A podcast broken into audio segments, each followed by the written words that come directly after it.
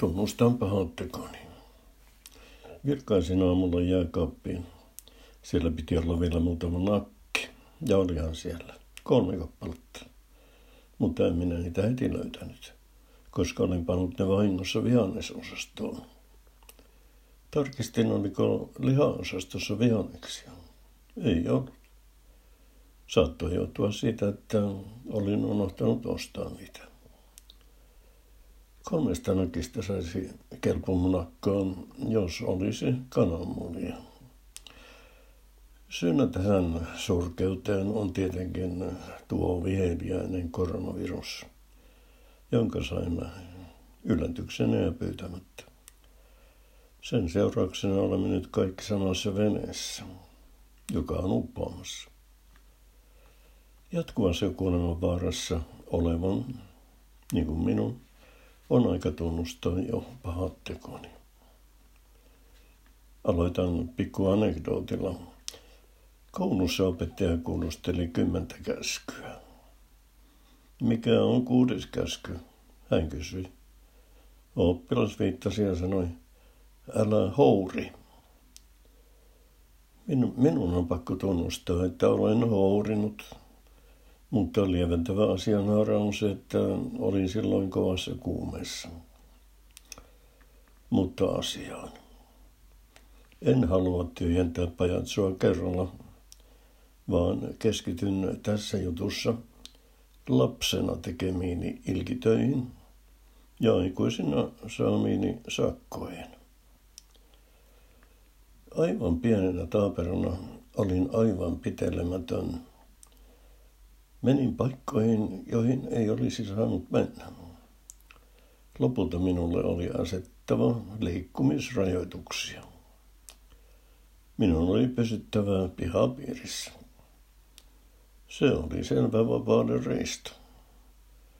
Sappeni kiehui ja uhmasin saamaani kieltoa viivyttelemättä. Sanktioista piittaamatta taapersin naapurin pihamaalle. Siitä oli vähän seurata luonnollinen rangaistus. Naapurin pihalla oli kaivo, joka sattui sillä hetkellä olemaan ilman kantta. Kaksivuotias ei ole vielä mikään järkiolento. Minä en ainakaan ollut. Ja vähältä piti, etten siihen kaivoon hukkunut. Rikollinen elämä jatkui.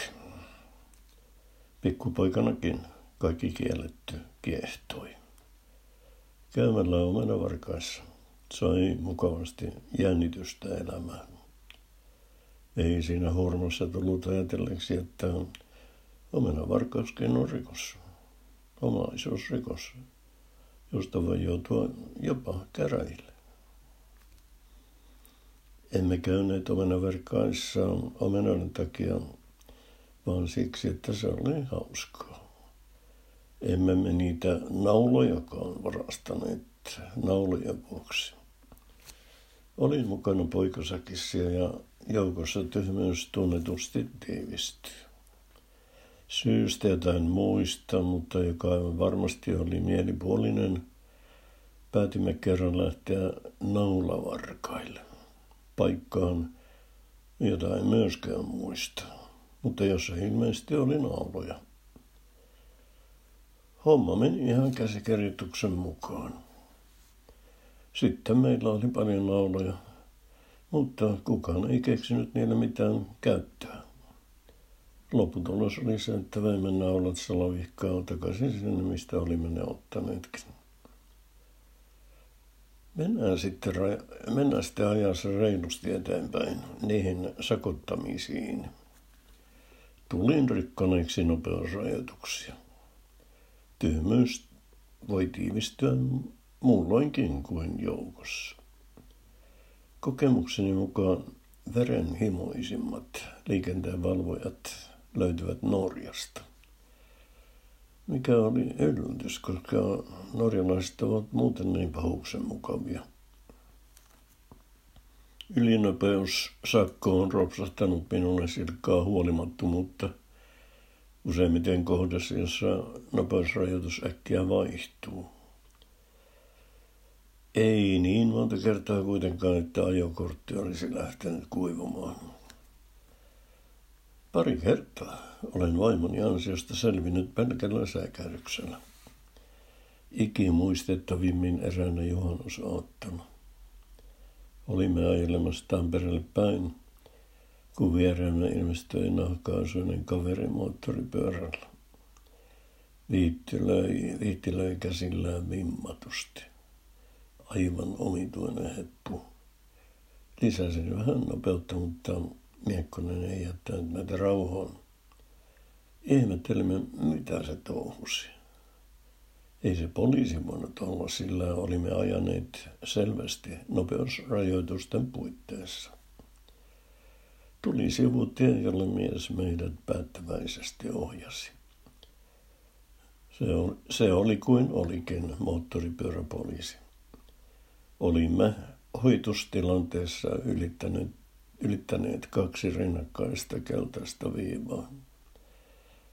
Poliisi oli jo kirjoittamassa sakkolappua, mutta viehättävä vaimon isä hänet puhuttua luopumaan oikeastaan. En muista, mihin kaikkeen vaimoni vetosi, mutta lopulta poliisin pää oli niin pyörällä, että hän pahoitteli matkantekomme keskeytystä, toivotti turvallista matkaa ja hyvää juhannusta ja suloista suoja. Kylläpäs tuntui hyvältä tunnustaa. Oloni on helpottunut. Nukun ensi hyvin. Niistä nakeista vielä. Kolmesta nakista saa yhtä paljon irti kuin kuudesta, kun ei hotke niitä, vaan pureskelee hitaasti ja nautinnollisesti. Ja sinappia on kokonainen tuubi.